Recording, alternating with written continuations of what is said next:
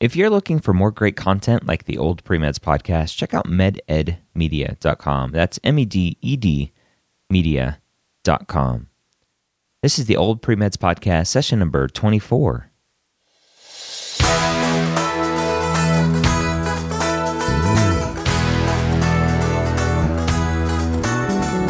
You're a non traditional student entering the medical field on your terms. You may have had some hiccups along the way, or now you're changing careers, ready to go back and change course and serve others as a physician. This podcast is here to help answer your questions and help educate you on your journey to becoming a physician.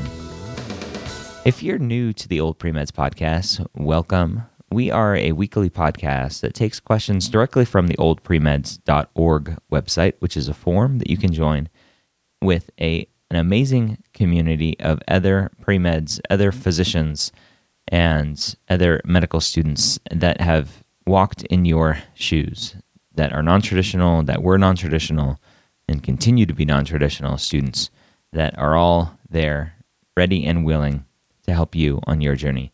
We take questions directly from those forums to answer them here on this podcast.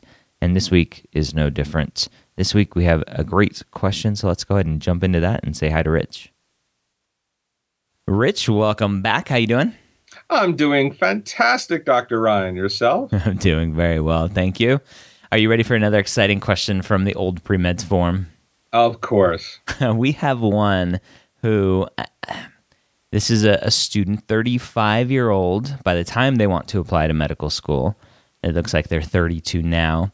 And they're talking about transferring to finish their bachelor's degree. They were academically dismissed from their undergrad.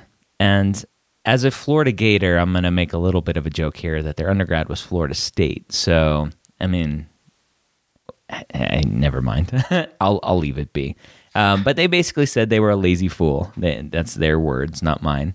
Um, I, I, may classify the whole school to be that, but anyway, moving on. Um, so they were academically dismissed, and they've transferred their credits to community college, and now wants to finish at another four-year institution. And so, kind of similar to last week's question about bad grades haunting um, a, a student as they move forward to apply to medical school. This student also, uh, I'm assuming, had bad grades because they were academically dismissed, but now they have that mark on their record that they were academically dismissed. So let's let's dig in a little bit there and, and talk about how that's going to hurt them moving forward. Well, first of all, of course, it has to be reported. Um, like any other institutional action, being dismissed is a major issue and it must be noted and dealt with in your, if not your primary application, certainly your secondaries. It will be noted. But it also depends, again, on when the student was actually dismissed. Was this a freshman who just went wild and got thrown out? Was this somebody who spent three years struggling and got thrown out? I mean, what point in their career, how far had they gone? And how long ago was that? there are medical schools that do like redemption. Um, people who have shown they have come out of whatever academic hole they have been in and climbed up. So a lot of that depends on where that comes from.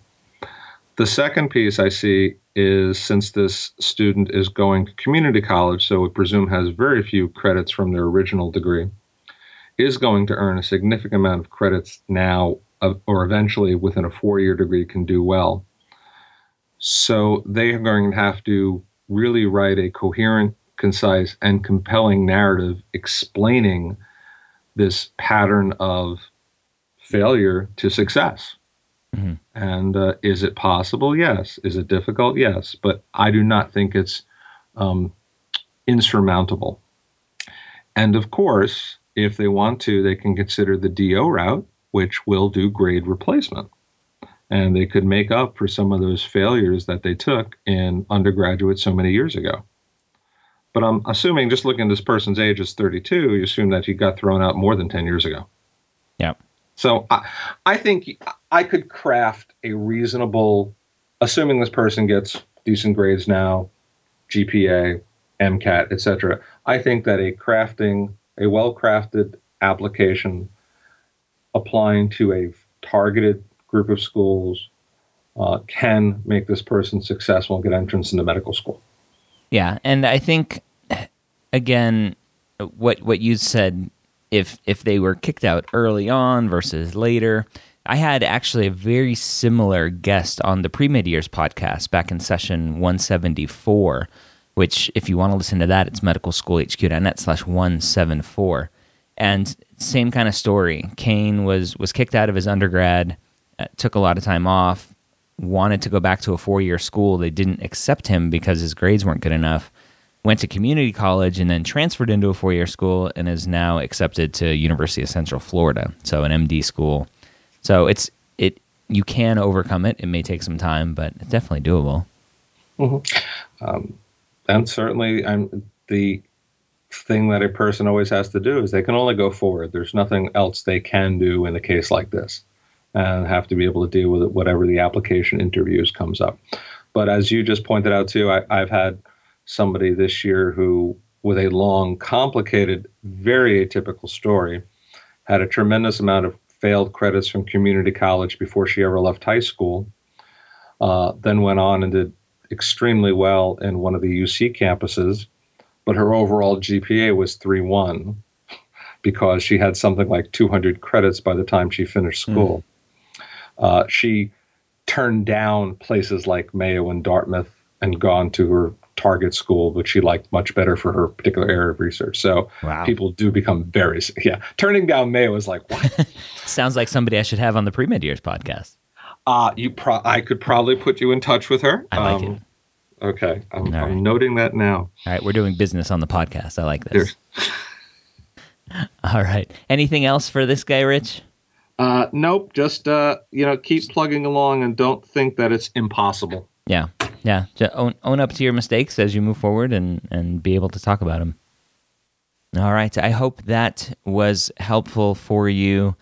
I've talked to a lot of different students that have had issues with academic dismissal or other problems with their undergrad, their prior undergrad years, and you have to own up to your mistakes. You have to move on, be honest, and do the hard work to get back into a good enough standing that a medical school will be willing to take a chance on you.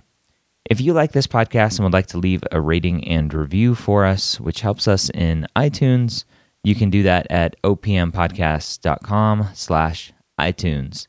The biggest way to help us out, though, is just to share this with your friends. If you're at a post-bac program with other non-traditional students, share this podcast with them. Share it with your pre-med advisor. Share it with anybody. Just share, share, and share. I would love that. I hope you got a lot of great information out of the podcast today. And as always, I hope you join us next week here at the medical school headquarters and the Old Pre-Meds podcast.